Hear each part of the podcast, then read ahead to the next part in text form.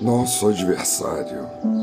Sede sóbrios, vigiai, porque o diabo, vosso adversário, anda em derredor, bramando como leão, buscando a quem possa tragar. 1 Pedro 5,8 O objetivo maior do diabo é ceifar a vida das pessoas. Quando falamos especificamente sobre a igreja, o corpo de Cristo, percebemos que ele faz isso de muitas formas mas a principal delas é através do esfriamento e do consequente enfraquecimento dos irmãos.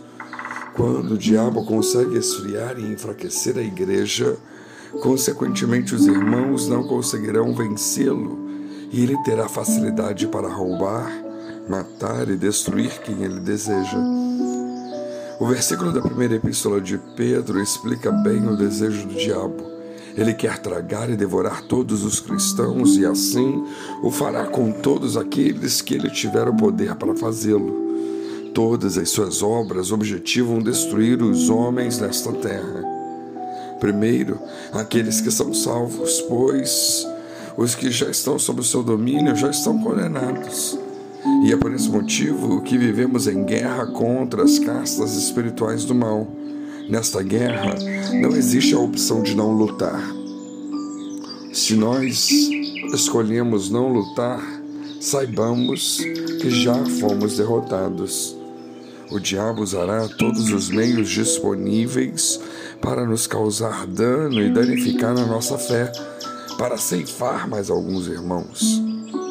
Ele pode e usará muitos artifícios para alcançar esse objetivo sejam doenças físicas, espirituais ou psíquicas, sejam perseguições, sejam ofertas mundanas e carnais, ele sempre nos tenta conforme as nossas concupiscências, pois sabe exatamente onde precisa nos tocar para que caiamos no erro.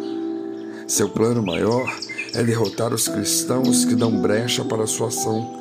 Ele sabe que Jesus, como completou todas as coisas na cruz e que o seu fim está próximo, por isso trabalha constantemente para ceifar e levar consigo para o inferno tantos quanto for possível. E para vencer o diabo no âmbito exterior de nossa luta, temos que atentar para dois pontos. O primeiro é retratado por Tiago em sua carta. Sujeitai-vos, pois, a Deus e resisti ao diabo, e ele fugirá de vós. Tiago 4,7. Esse é um ponto crucial. Antes de tudo, devemos nos sujeitar a Deus para vencer o diabo. A sujeição a Deus não é algo fácil. Sujeição a Deus é nos sujeitarmos a tudo aquilo que Deus deseja para nós e andar em tudo aquilo que Deus nos guiar. Quando nos sujeitamos a Deus, negamos as nossas vontades e desejos. O Senhor passa a ser o centro de nossa existência, mesmo em nosso ministério, trabalho, escola, faculdade. O simples fato de entrar na faculdade ou escolher um trabalho passa a ser sujeito aos desígnios de Deus em oração. Tudo o que fazemos deve estar debaixo da vontade do falar de Deus em nós, através do Espírito Santo. Muitos consideram que maturidade é omissão, é deixar que Deus de alguma forma lidere nossa vida de maneira alheia à nossa pessoa. Entretanto, não deve ser assim. O Espírito testifica em nosso espírito a todo tempo acerca daquilo que devemos fazer para agirmos conforme o desejo de Deus. Devemos entender que somos cooperadores do Deus vivo. Se Daniel não tivesse se colocado em prantos para compreender a visão que teve, de forma alguma o anjo do Senhor seria enviado para o esclarecer percebemos que tudo aquilo partiu de uma iniciativa única de Daniel, que se colocou em oração e súplica. Da mesma forma, nossa fé deve ser atuante, ou seja, nos sujeitarmos a Deus de maneira prática, buscar com um coração puro o Senhor e o perguntar: Senhor, qual é a sua vontade para nós hoje? Faz em mim tudo aquilo que o Senhor deseja. Essa deveria ser a nossa busca diária. Se nos sujeitarmos a Deus, então naturalmente iremos resistir contra todas as castas demoníacas que atuam nos ares. É interessante. pois a nossa luta é justamente contra essas castas e demônios. Mesmo a situação defasada das situações, das denominações, precisa ser levada em oração, assim como Daniel orou pelo seu povo.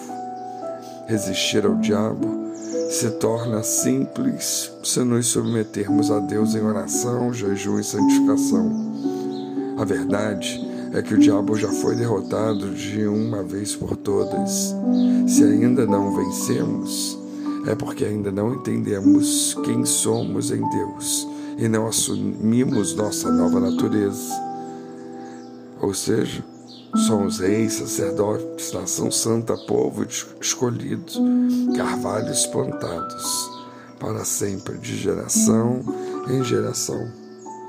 Assim que venhamos a entender que temos sim um adversário, que estamos sim em luta e que precisamos estar sujeitos a Deus para vencer nesta luta, pois só Ele pode nos capacitar, nos dar as estratégias para que vençamos.